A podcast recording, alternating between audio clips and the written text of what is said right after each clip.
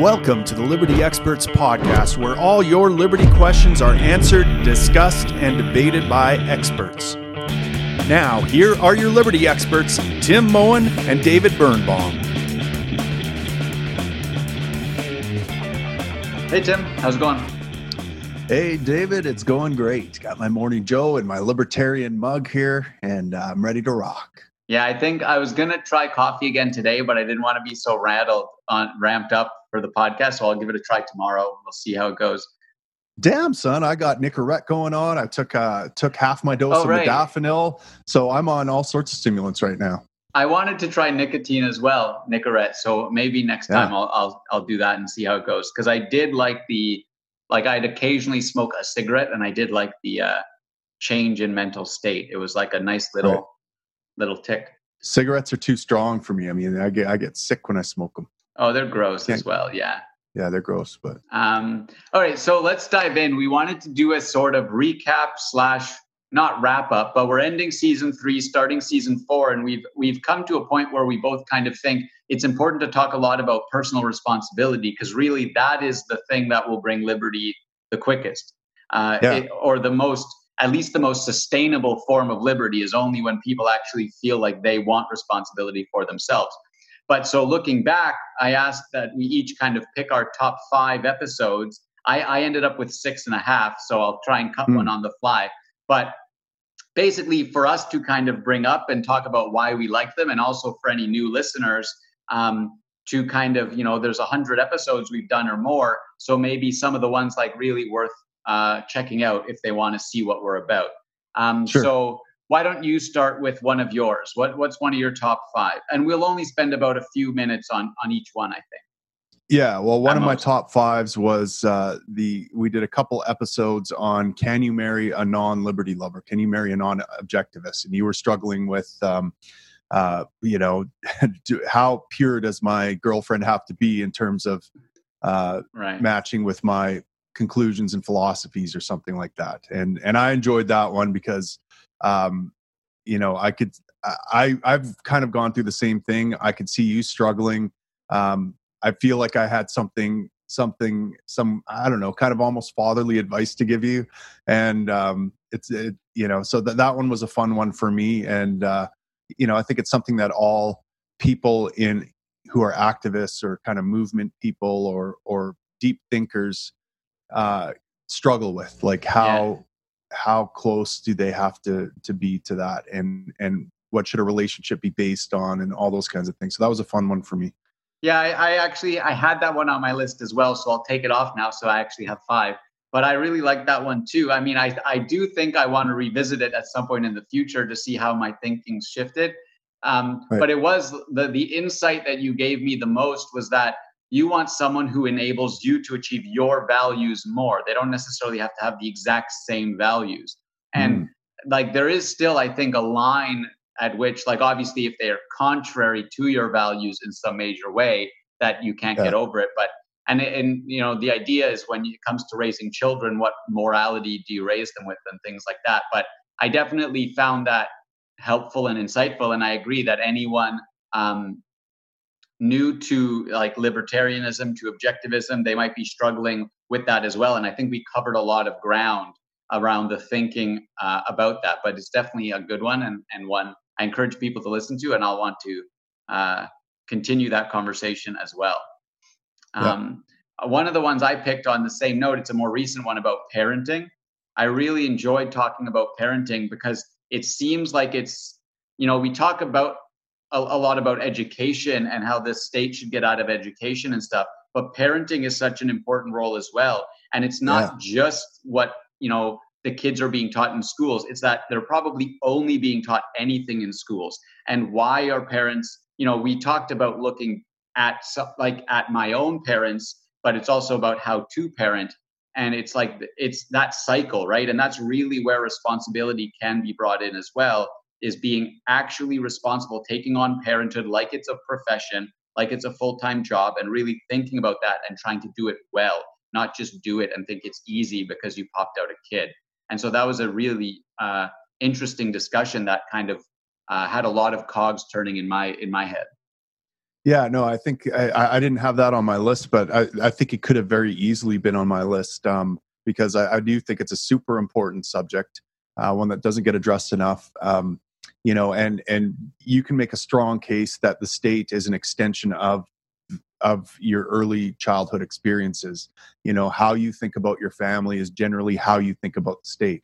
Do you have more affinity towards a mommy being in charge? Do you have more affinity towards a daddy being in charge? Or have you had a childhood such that you feel fully actualized and don't need anyone in charge of your life anymore? And you know, if we could raise those types of children, and there are things you can do as a parent or not do as a parent that can affect the outcome, I believe. Like if you tell me that environment has nothing to do with how your child turns out, I'd call complete bullshit on you, right? So if there are ways we can parent our children so that they are fully self-owned and actualized beings, fully in charge of their destiny, I have to believe that would have the biggest ramifications in terms of state size and power than anything else we could do.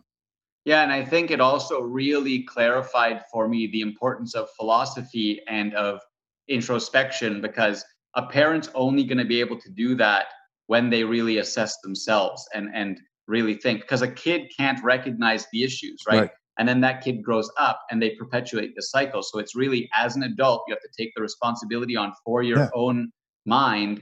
And that's the only way you can actually raise the best child possible. But so many people don't do that. The one thing that comes to mind is when someone says, well, I was spanked and I turned out all right. I don't think it hurt me at all. That tells me that it did hurt you. If you can't even question whether it did or not, then that tells me that perhaps your lack of ability to self-reflect might have had something to do with your childhood. Like it might not have affected you, but to be able to say with such confidence that my life wouldn't be any better, I wouldn't be any more successful, I wouldn't have, be in a better position in life if I hadn't been hit as a child. You can't say that. You just can't. And so, you know, anyways, I digress.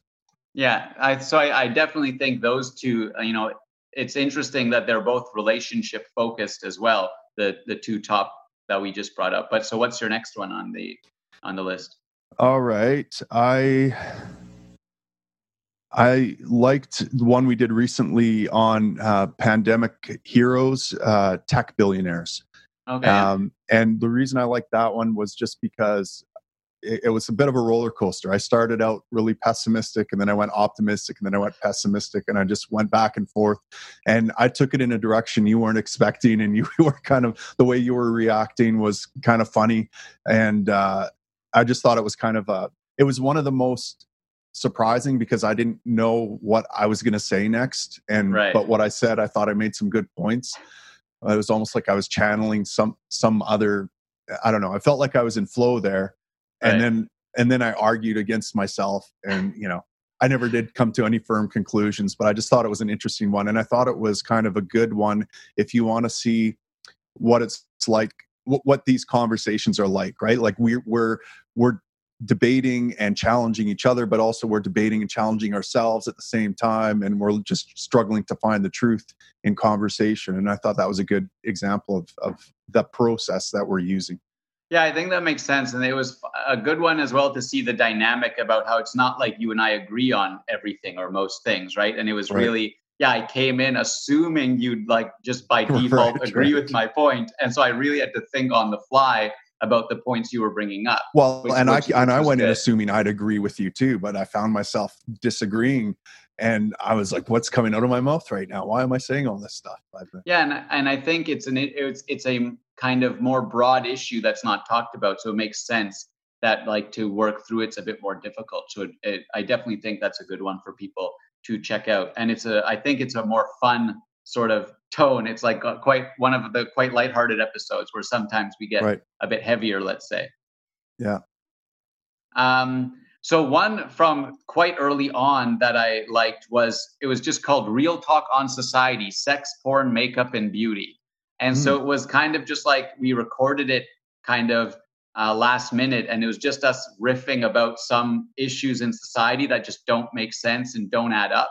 And it was really, like, I still think it's a refreshing conversation because it's just rare that you have people honestly talking about this sort of stuff, about female body image, about the way sex is treated in the media and the way, like, women are kind of expected to wear makeup and what does that do to them if they don't consciously make that decision. But then you also push back on me because I was on like a very anti-makeup, mindset as well. Like, any woman who wears makeup is bad or something, right? And it's like, hey, I don't have that same view anymore. But it was like a very interesting conversation. And looping in the recent episode on circumcision as well, I really like talking deeply about things that people just take for granted, right? And so I think it's important to kind of assess more of that as well. What happens in society that people just take for granted and what's actually at play here? And so the sex, makeup and beauty standards stuff was really good and also refreshing to hear you talk honestly. You have daughters, and we talked about what would happen if your daughter was like really ugly, like just objectively ugly, and how do you deal with that? And like, these are difficult things, but it's important to actually know and admit that like there are standards and it's hard to navigate. So that was just an interesting conversation for me. Right.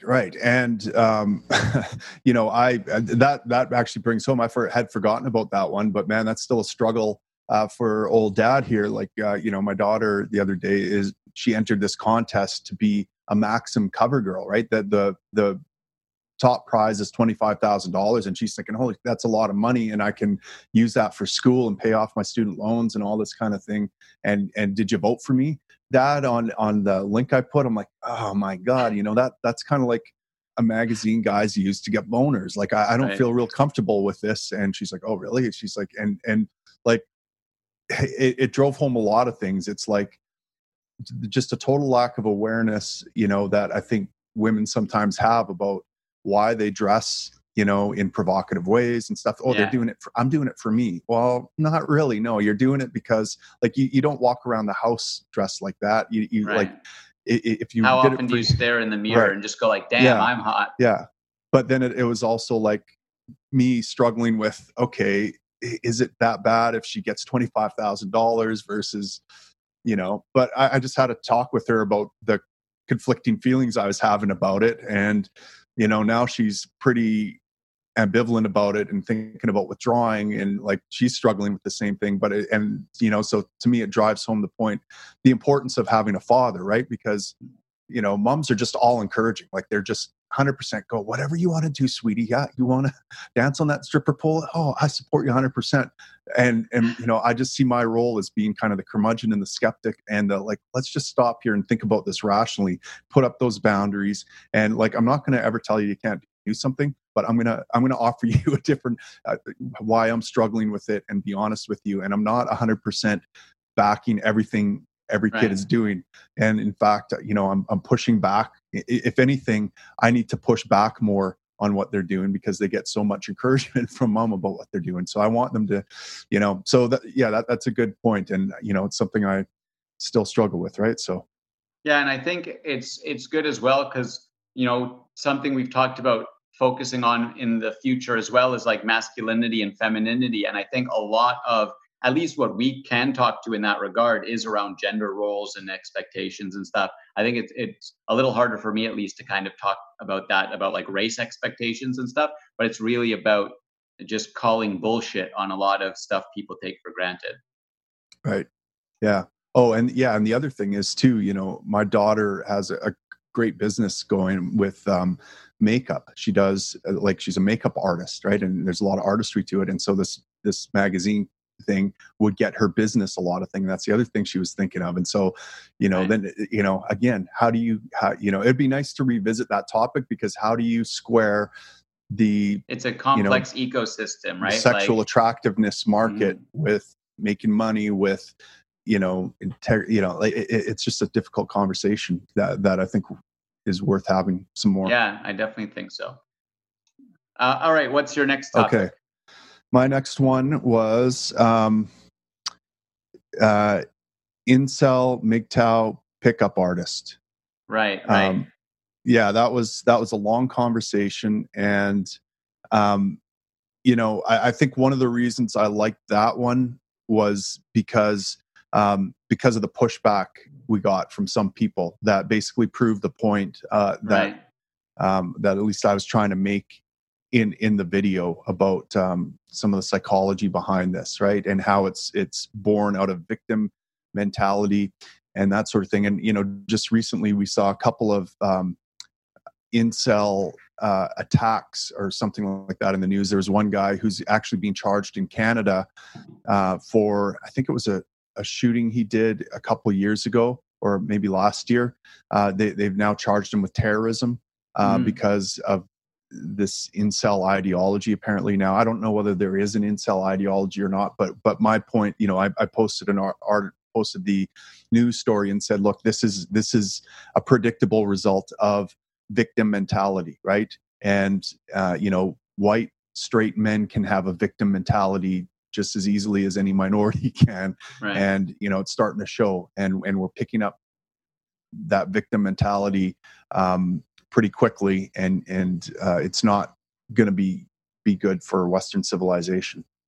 Yeah, so that's interesting. I remember enjoying that conversation, but I honestly don't remember having it. Like, I don't remember what my points were. So that would be interesting to revisit as well, because like my approach now would be definitely psychological, because I was on a bad path generally. So it's interesting. It would be interesting for me to reflect and see how I would end up there. Not that I would, but like, it's the whole idea is they're people, something in their psychology led them a certain way. And yeah, I remember lots of people on the YouTube comments. Yeah, basically, we were pretty fair and even keel. And then there were still like such a victim mentality still. Like, how dare we attack them? And that's like, it was just so bizarre for me to see. And it also is important to highlight the victim mentality, like from the far left's perspective, the victim mentality is seeping all the way to the most privileged people in the world. Right. And it's like, that's just how pervasive the victim mentality is in our culture. And it's really quite terrible, I think. Yeah. And more, I'm realizing that what, if there's such a thing as privilege, the privilege is not having victim mentality, right? That's an interesting connection. I think that's true, actually. Right. Yeah. We're noticing it right now. I mean, there's been a couple of kind of racial news stories just within the last couple of days of recording this. One is George Floyd getting killed by police officers in Minneapolis. The other one is Central Park Karen getting mad at an African-American man and calling the cops on him, saying that he's threatening her. And the assumption by a lot of people is that these are racial events, right? Because there was a black person that was kind of the victim in the event and a white person that was kind of perpetrating things. And so to me, what determines whether you think that or not is whether you assume by virtue of being a race, you're a victim or not, kind of thing. And, to me, it's not entirely clear that race was a motivating factor in either of the things. But I mean, I think we ought to talk about those events separately in their own episode, just because they're in the news right now. But, like looking at my, we had a good conversation, around the dinner table last night about these events. And, my daughter was talking about how her, some of her friends are viewing this. And, she had one black friend who was saying, if you don't speak out against racism, you are complicit in it. And like the automatic assumption there is that race is like there's racism is the motivating factor, right? And that comes from being told constantly that you're a victim. Anytime that there's a crime, white on black, it's motivated by race because whites are evil or something like that. And we're the oppressed classes. Now I can make a case. That's what I said to my daughter. I said, look, if we have privilege, it's this. My ancestors, like my grandparents, fled communist Russia, okay? Half their brothers and sisters were wiped out by smallpox. The rest of their extended family was put in concentration camps and killed, died in work camps. They lost everything they had, everything they worked for. They were oppressed. They were victims in every sense of the word. I never heard about anything about how we were victims or how we were oppressed, or, you know, they didn't even bring up those stories. They just focused on how can you be successful? What, like, think of all the blessings we have here, all that there is to be grateful for in Western civilization. And you have every opportunity to make, that was a story I was told growing up. That was my privilege, that story. Okay. They could have just as easily told me that we're always going to be victims. You know, there's always oppressors in the world. It's everyone else's fault that you're being kept down.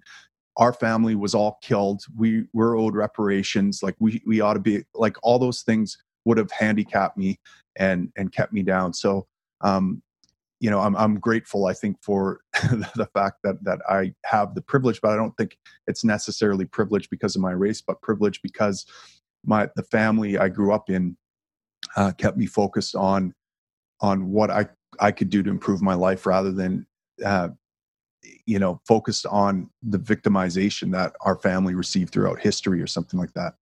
Yeah, I think that's a good point. And I think it would be worth a conversation as well, because like Jews, I have a Jewish upbringing and they have like more of a balance, right? It's not, they definitely talk about the victimization quite a bit, but it's not like woe is us necessarily. And this also then links into my next episode that I want to highlight, which is kind of a big theme for us moving forward as well, is personal responsibility. I like that we took the time, because this feeds right in. It's like they taught you that you're still responsible for your life. It's not just like, woe is you, your family had a bad history and stuff. And the conversation on personal responsibility was really when we started, I think we started to connect deeply how important personal responsibility actually is to the idea of liberty. Like, not just kind of superficially, like, oh, we know you have to be responsible to use your liberty properly, but like how it's really a fundamental piece. And that's why moving forward, we do want to kind of focus on that a bit more. And it's through making, like, the best way to make more libertarians, let's say, is to make people responsible for themselves, want to be responsible for themselves. And then they don't want the state to do all of this stuff for them. And so it was an interesting episode for me, although I don't remember. I re-listened to it and made a lot of notes of the different things we talked about, but off the top of my head, I don't remember any of the specific details. Right. Yeah, no, that's true. Yeah. And I think personal responsibility is, you know, it requires a lot more focus. You know, Jordan Peterson is right in that, you know, it's all the rhetoric from everyone, from conservatives, from liberals, from libertarians, has been my rights, my rights, my rights, right? And, you know, on the left, it's like my right to healthcare and my right to all these positive rights. And, you know, with conservatives, it's my right to have free speech on a private platform. And, you know, with libertarians, it's all about my rights to not be taxed and like not have an oppression. But, you know, again, there's very little we can do politically about our rights or about limiting the coercion and how other people choose to treat us. But we have all sorts of control when it comes to personal responsibility, and we can increase the amount of freedom we have by taking on more personal responsibility, by having discipline right now so we can have freedom later, by doing all these things that increase the choices available to us and the freedom available to us. You know, we have a ton of things we can do there, and we didn't hardly ever talk about it. So, yeah, I'm looking forward to talking a lot more about that. All right, last one, Tim. What's your final recommendation? The final recommendation, episode. Yeah, one of the ones that stuck out to me was one where I had a conversation with a listener who wanted to challenge me. He was another objectivist. And I wanted to see if we really disagreed. And I said, like, he kept challenging me on social media, and I said, look, why don't you just come on and let's have a conversation about this? And you can explain to the world why I'm wrong and why I'm an idiot, and point out all the ways, and you can publicly shame me, you know, and just take me to task. And it was a very constructive conversation. I think he felt like he was going to have his way with me. By the end of it, I didn't feel like we disagreed on anything, to be honest with you. I felt like he was basically that he was portraying objectivism. His version of objectivism was basically anarcho-capitalism, but he just used different words for it. And so, you know, I'm not sure that we disagreed on too much. So I thought that was an interesting conversation. you know, because it does take a little bit of courage, like even to have those kind of conversations, right? Because there is a good chance I could get humiliated. Like I've been humiliated many times before. I've been wrong many times before, but I like that one because I put myself out there. I made myself vulnerable and I said, look, challenge me on it and let's go. And, oh, by the way, I've challenged another person. There was this trans woman on Twitter who was taking me to task and basically talking about what a transphobe I am because of the episodes on transgender episode we did. And she's got bookmarked certain parts of the video where my true colors come out and why I'm nothing but a transphobe conservative at heart. And, you know, she doesn't like the fact that I was opposed to Bill C-16, which I felt infringed freedom of speech, which she says protects trans people from being abused and mutilated or something like that. And so, you know, I put it out there. I said, look, if I'm happy, maybe I got it all wrong. Okay. Like, I'm willing to be open to hear what you have to say. Do you want to come on the podcast and like challenge me on this, take me to task and show me where I'm wrong? I don't want to be wrong about this. And I don't want to be insensitive to people who are struggling. And, you know, I want to know if I can improve, you know, my message here, like all these things. So I'm waiting to see if she's going to take me up on that. I mean, at the very least, she stopped her kind of harassing me on Twitter and saying derogatory things about me. Right. So, you know, it's an effective method at that, but it is, again, it's like, okay, maybe I am like, there's some latent transphobia in there that I don't see. I don't think I am, but like, let's see what she's saying. And at the very least, I want to know how to talk about these subjects more sensitively in a way that doesn't, block people from hearing the message, right? Right. And so I want to be a more effective communicator. So at the very least, even if I'm completely right here, and I don't think she's going to change my mind, maybe there's some points I can pick up about, okay, when I said this, it blocked you up from hearing everything else I said. So, okay, in the future, I have to be careful about how I phrase this because, look, I admit these people have a very difficult life. They're struggling and they're on edge and they get attacked from all over the place. And, you know, it's a minefield to wade through these issues without triggering trauma in these people that I didn't cause, but is there because of, you know, the way they're being treated in society. So I want to be able to them to be able to hear what I have to say. I need to be aware of those triggers and those minefields that I'm walking into. Yeah, that's interesting. I actually re-listened to that episode on trans issues and mental health recently because I want to work on I'm working on an article, like basically explicitly talking about my hypothesis, which was, I would say, the most controversial part of that episode was what I put forward at the start. But if she's open, I'd be willing to talk to her as well. Right. So that's worth extending. And on the, I've not actually listened to your episode with the other objectivist, so maybe I should check it out.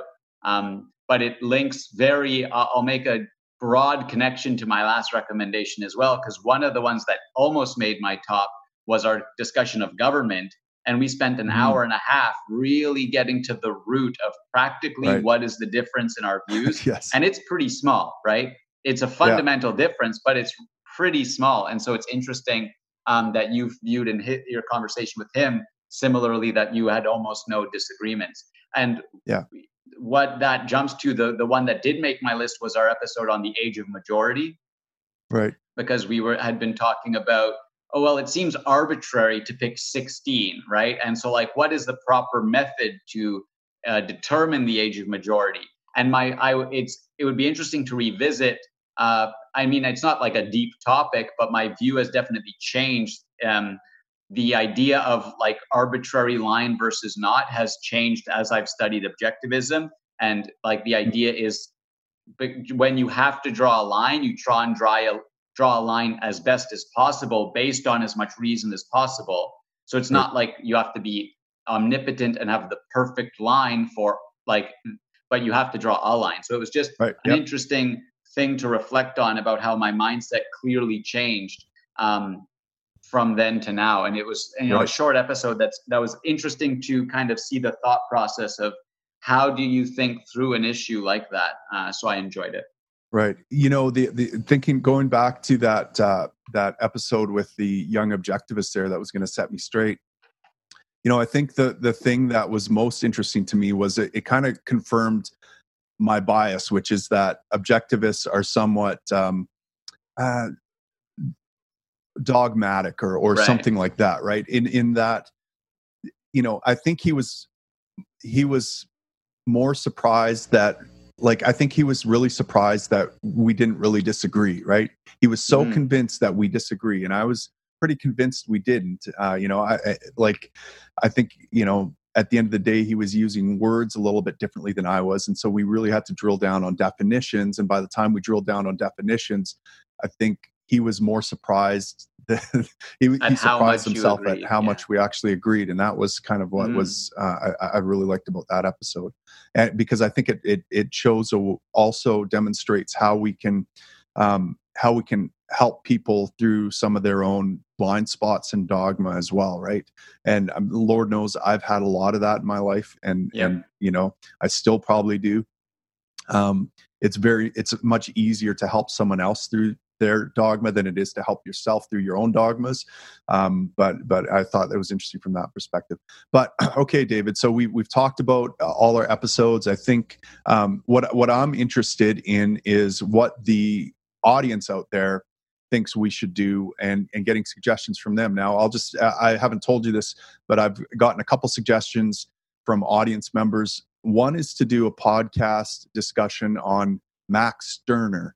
Now I'm going to have to do some reading on Max Stirner. You know, I know he's a pretty popular figure in some circles. So, you know, maybe we'll do some reading and get into that and see what we think of old Max Stirner.